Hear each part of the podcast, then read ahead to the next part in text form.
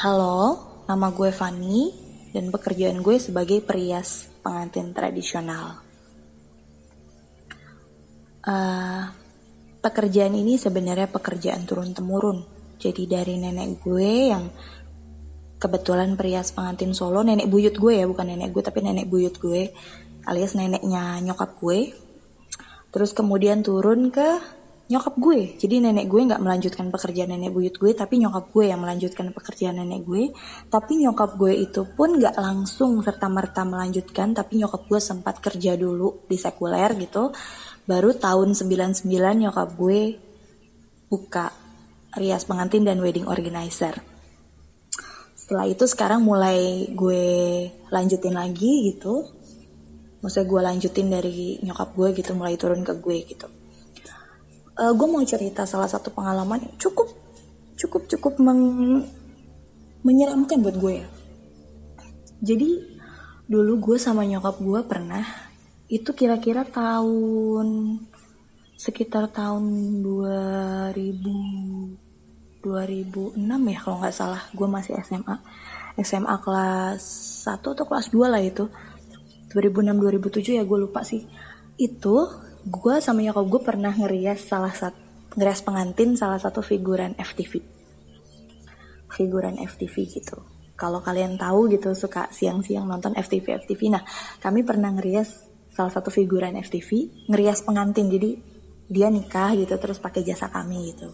Si mbaknya ini nikah dan pakai jasa kami. Si mbaknya ini cantik cantik banget gitu loh. Namanya kalian tau lah namanya dunia entertain pasti kan orang-orang yang kerja di situ banyak yang cantik juga kan namanya figuran FTV gitu kan dulu sinetron. Uh, mbaknya ini cantik dan kebetulan waktu itu kita ngerias adat Jawa. Uh, ini salah satu hal yang cukup menyeramkan buat gue karena uh, waktu itu si mbaknya ini kan aduh gue deg-degan ceritanya. Jadi si mbaknya ini kan kita seperti biasa kalau ngerias itu di depannya kaca. Di depannya kaca. Dan waktu itu gue sudah dipercaya untuk ngerias ibu pengantin. Alias jadi posisinya adalah nyokap gue ngerias pengantin di sebelahnya langsung gue ngerias ibunya pengantin gitu. Jadi sebelah sebelahan nih gitu posisinya. Dan kacanya tuh di depannya pengantin. Kacanya tuh agak besar gitu lah ya depannya pengantin. Eh uh, jadi waktu itu kami memegang prinsip bahwa perias pengantin ataupun wedding organizer, pokoknya orang yang bertanggung jawab dalam memegang satu event itu bertanggung jawab bukan cuma di jasanya aja, tapi dalam doa gitu. Dan sebelum kami ngerias pengantin, saat itu juga kami kayak berdoa dulu gitu, berdoa dulu barang satu menit gitu. Saya selalu bilang gitu ke ibunya pengantin, yuk berdoa dulu yuk bu, sebentar aja satu menit biar acaranya lancar, biasanya bagus, semuanya lancar gitu. Itu selalu kayak uh, rutinitas gue dan nyokap gue. Nah seperti biasa kan kami ngajak pengantin dan ibunya berdoa dulu. Sudah, mulailah gue dan nyokap gue tuh ngerias lah, ngerias.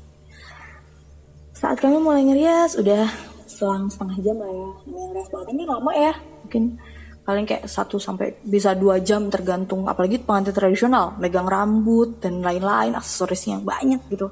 Bisa dua jam dua jam setengah gitu untuk megang satu set pengantin gitu. Mulailah setengah jam pertama gitu pengantinnya udah mulai nunduk-nunduk gitu ngantuk gitu kan. Dan gue sama nyokap gue langsung udah mbak tidur aja. Merem aja tidur senderan nanti kalau udah pas bagian mata pegang mata rias mata mbaknya dibangunin gitu karena kan mata tuh kadang-kadang kan pengantinnya harus melek gitu kan. Oh iya iya bu gitu. Udah tuh si mbaknya tidur.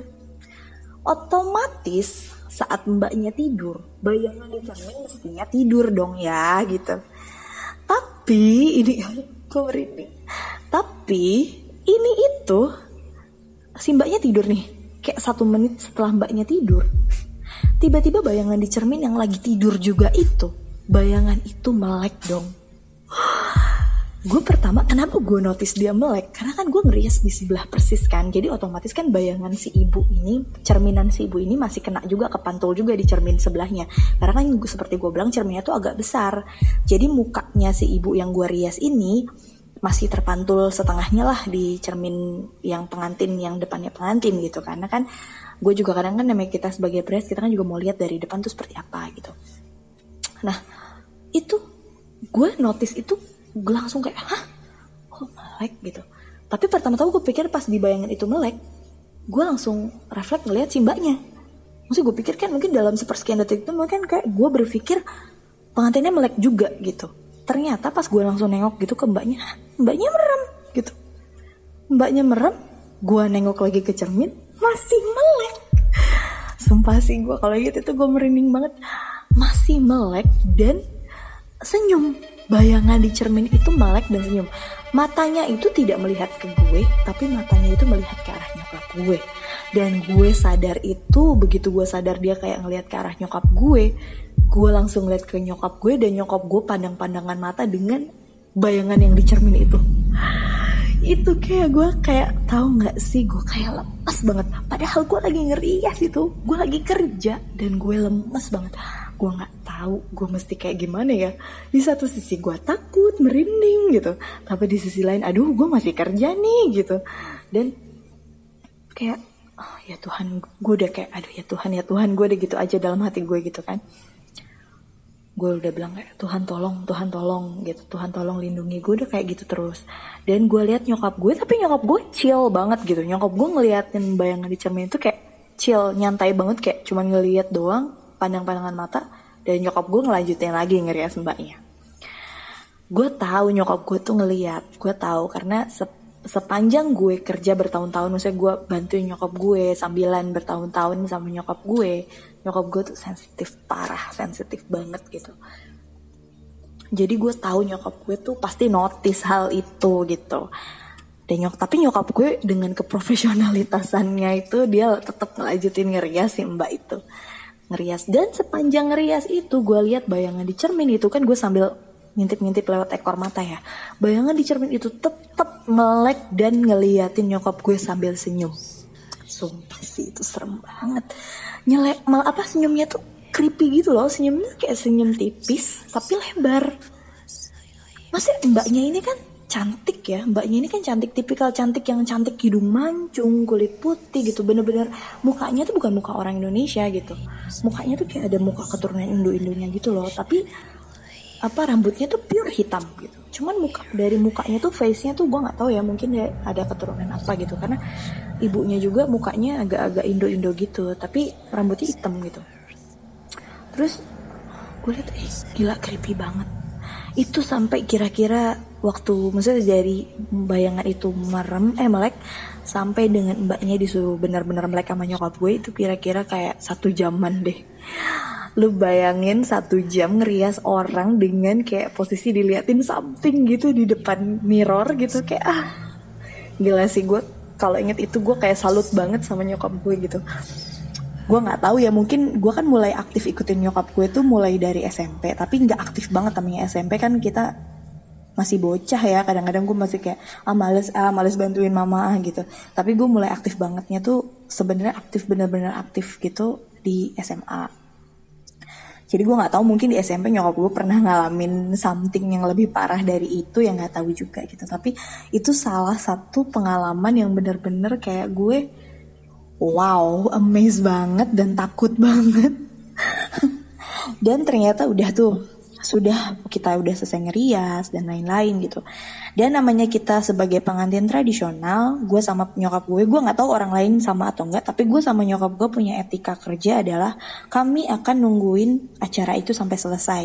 Selesainya adalah batasnya jam 5 sore.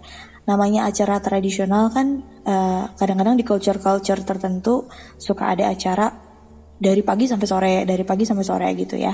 Jadi kami selalu nungguin tuh sampai dengan acara selesai tapi batasnya jam 5 sore. Kebetulan acara itu acaranya di rumah gitu dan acaranya tuh sampai jam 7 malam gitu. Nah, kan batas kami sampai jam 5 sore ya gitu. Kebetulan si pengantin ini ganti baju yang kedua, eh ganti baju yang ketiga karena yang pertama kan akad nikah, yang kedua yang kedua resepsi. Ya yang ketiga itu baju-baju baju yang terakhir yang bakal dia pakai sampai dengan tamu-tamu pulang gitu kan. Waktu saat kami gantiin baju kan kayak biasa kami sambil ngobrol gitu kan. Terus mama saya tiba-tiba nanya mbak mbak uh, saya cuma nanya doang nih tapi kalau mbaknya nggak mau jawab nggak apa gitu. Terus kenapa bu? Itu mbak mbaknya punya ini ya uh, pegangan atau apa gitu mungkin gitu kata mama saya gitu. Terus ah pegangan apa sih bu? gitu kan. Mbaknya langsung dinaik gitu loh langsung kayak apa sih? gitu. Tapi mukanya nggak terlihat terlalu an terlalu annoy jadi mukanya nggak terlihat terlalu terganggu. Cuman mungkin kayak mukanya lebih terlihat kayak orang kaget gitu aja gitu loh. Nggak sih mbak. Soalnya kayak saya berasa aja kata mama saya gitu. Dan mbak ini jujur ya kayak mbak ini tuh reaksinya langsung gini. Nggak usah ngomongnya tuh langsung gini. Uh, ibu uh, ibu ilmunya tinggi ya? Gitu. Kayak lucu gak sih tiba-tiba kayak nyokap lu di depan mata lo mak, mak lo sendiri langsung kayak ditembak orang kayak gitu. Ilmunya tinggi ya? Maksudnya gue anaknya gue kayak bisa dibilang 24 jam selalu sama nyokap gue dan gue dan sebagai pria tradisional yang cukup memegang norma agama kami itu nggak pakai macem-macem gitu. Boleh deh diperiksa deh gitu. Gue sama nyokap gue tuh sama sekali nggak pakai macem-macem dan kami cuman kayak udah berdoa sama Tuhan aja gitu rajin doa dan puasa doang gitu. Nyokap gue kayak ilmu apa sih mbak? gitu. Terus enggak ibu kok sadar? Gitu pengantinnya langsung bilang gitu kan ah gue gue kayak jujur aja gue kayak ah cukup terbuka sekali ya si pengantin ini gitu. Terus uh, ini ini bu. Terus dia kayak langsung jalan ke kan kita ngeriasnya di kamar pengantin. Dia langsung jalan ke kayak lemari riasnya meja riasnya dia kan ada ada lacinya gitu kan. Dia langsung jalan ke meja riasnya dia dia buka lacinya dan oh gue masih I still savoring to remember this gue masih merinding kalau inget ini dan dia ngeluarin kotak. Dia ngeluarin kotak-kotak kotak bludru warna hitam. Gue inget banget kotak bludru warna hitam dengan lock warna emas kayaknya tembaga-tembaga gitu. Pokoknya tipikal kotak jadul tapi bludru warna hitam. Dan dia buka itu kotak dan entah kenapa saat dia buka itu kotak wong langsung udaranya dingin udaranya tuh langsung dingin gue sama nyokap gue gue gak tau nyokap gue ya tapi kayaknya gue gue ngerasa merinding banget. Bulu kudu gue tuh sampai naik dan sekarang pun gue merinding cerita ini. Itu merinding banget dan si mbak itu ngeluarin tusuk konde. Tusuk konde itu jadul banget tusuk konde. Kalau mungkin gue nggak tahu ya kalau kalian dari generasi yang sama kayak gue kayak gue kebetulan gue umur gue sekarang 28 kalau kalian dari generasi yang sama kayak gue kemungkinan kalian pernah lihat tusuk konde macam itu gitu. Tusuk konde jadul yang dipakai nenek-nenek zaman dulu. Itu tusuk konde yang tusuk konde Jawa bukan tusuk konde uh, Cina. Kalau tusuk konde Cina kan yang kayak sumpit satu. Ini tusuk konde Jawa gitu yang bentuknya kayak garpu gitu loh. Tusuk konde Jawa yang di ujungnya tuh kayak ada ukir-ukiran cantik. Itu cantik tusuk kondenya cuman kayak lama banget gitu karena cat kan ada cat-cat hiasannya warna gold itu udah apa ya pudar-pudar gitu dia pegang tusuk konde itu, dia kasih lihat ke nyokap gue. Ini bu, ini dari nenek saya. Nenek saya dari nenek buyut saya. Sebenarnya ini diturunin ke mama saya. Tapi mama saya bilang udah langsung buat kamu aja gitu. Karena kebetulan saya kan kerja di bidang entertain gitu. Si mbaknya langsung ngomong gitu dan nyokap gue kayak, hah gitu gimana kayak, oh gitu gitu loh. Kayak nyokap gue kayak oh pantesan gitu. Mungkin nyokap gue berpikir gitu. Tapi gue sih gue super duper shock jujur aja gitu. Dan sebenarnya gue cukup shock juga. Mbak ini cukup terbuka aja gitu. Padahal kan ya namanya dia orang entertain mestinya kan kayak takut ya hal-hal seperti itu terbuka di umum gitu. Secara gue sama nyokap gue sebenarnya kan gak kenal kenal dia banget gitu. Hanya kenal dia sebatas kita perias pengantin gitu kan terus terus uh, udahlah itu satu event selesai gitu kan. Nyokap gue cuman kayak ya udahlah gitu. Maksudnya ya udah namanya kami juga merias pengantin tradisional berwaktu itu masih kayak baru belasan tahun ya. Belasan tahun nggak sih? Boy dari tahun 99 itulah ya baru berapa tahun udah berapa tahun gitu kan ngerias tradisional. Jadi itu bukan sesuatu yang baru untuk nyokap gue gitu. Kalau buat gue jujur aja itu pengalaman yang cukup menyeramkan gitu